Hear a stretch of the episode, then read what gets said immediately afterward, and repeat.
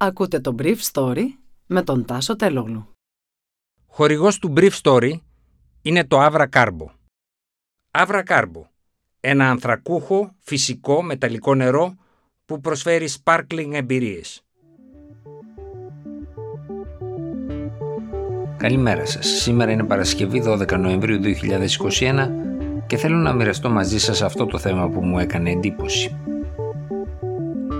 παραπέουν τα συστήματα υγείας στην Ευρώπη από την αιμορραγία προσωπικού που έχει φύγει από την κούραση.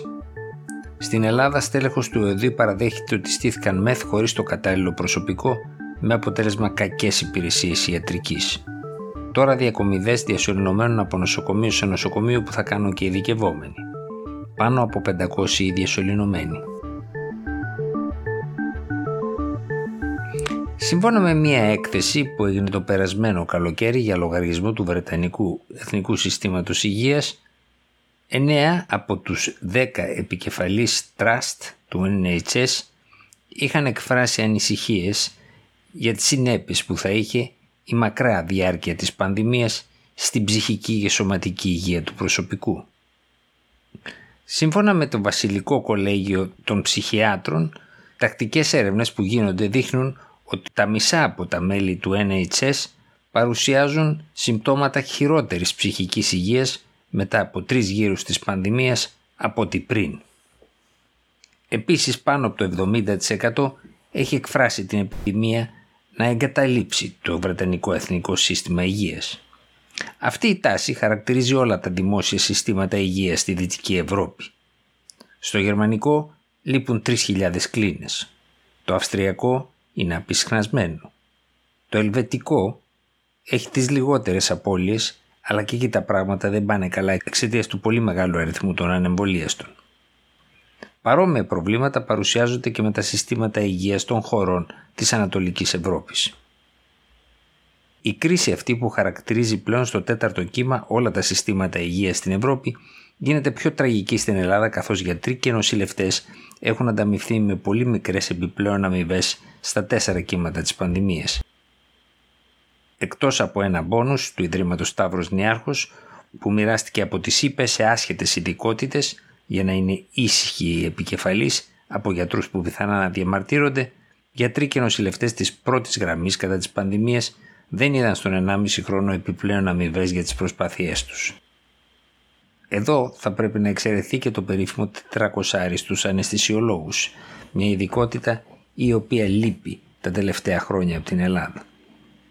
Αυτή είναι η πλευρά των αμοιβών, διότι ο συνδυασμός χαμηλών αμοιβών και κακά ειδικευμένου προσωπικού φαίνεται ότι σε μερικές περιπτώσεις σκοτώνει σύμφωνα με όσα είπε χθες ο καθηγητής Βασιλακόπουλος για τις ΜΕΘ που στήθηκαν όπως όπως.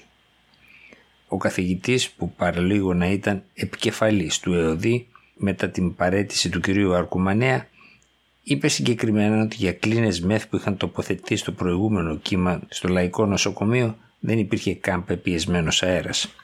Ο κύριος Βασιλακόπουλος εξήγησε ότι στο συγκεκριμένο νοσοκομείο διέθεταν μόνο οξυγόνο ενώ χρειάζονταν ειδικοί αναπνευστήρες που να συμπιέζουν το οξυγόνο αυτό.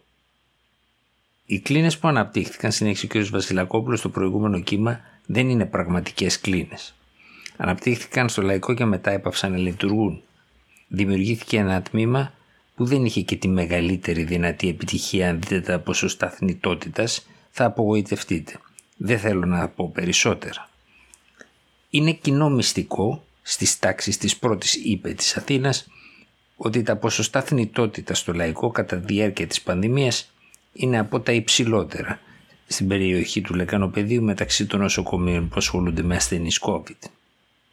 Την ίδια ώρα το Υπουργείο Υγείας έρχεται να λύσει με μια τροπολογία που κατέθεσε στις 29 Οκτωβρίου σε σχέδιο νόμου του Υπουργείου Μεταφορών το πρόβλημα των διανοσοκομιακών διακομιδών διασωληνωμένων. Έτσι εκεί ορίζεται ότι αυτές οι διακομιδές καθώς και εκείνες των βαρέως πασχόντων ασθενών πραγματοποιούνται από γιατρούς οποιασδήποτε ειδικότητας ή ειδικευόμενους γιατρούς που έχουν ολοκληρώσει έξι μήνες ειδικότητες. Τα αρμόδια επιστημονικά όργανα των γιατρών έχουν δώσει πολύ συγκεκριμένες οδηγίες σε ό,τι αφορά τους όρους και τις προϋποθέσεις της ασφαλούς διακομιδής των ασθενών αυτών. Το Υπουργείο όμως τώρα, προφανώς λόγω έλλειψης τελεχών, έρχεται να δώσει μια εμβαλωματική λύση. Για παράδειγμα, εκεί που χρειάζονται δύο ειδικοί γιατροί για τις διακομιδές, τώρα κατά το Υπουργείο μπορούν να τις κάνουν οι ειδικευόμενοι που έχουν έξι μήνες υπηρεσίες ή κάποιος από τους ειδικούς γιατρούς που εφημερεύουν ανεξαρτήτως ειδικότητας. Η ιατρική υπηρεσία ενός νοσοκομείου στο Ρέθυμνο για παράδειγμα έχει εκδώσει απόφαση για δεκαήμερη εκπαίδευση των γιατρών στη ΜΕΘ προκειμένου να μπορούν να ανταποκριθούν στα νέα τους καθήκοντα των διακομιδών. Αντίστοιχες οδηγίες έχουν δοθεί από επαρχιακά νοσοκομεία της Βόρειας Ελλάδας. Ήταν το Brief Story για σήμερα Παρασκευή 12 Νοεμβρίου 2021.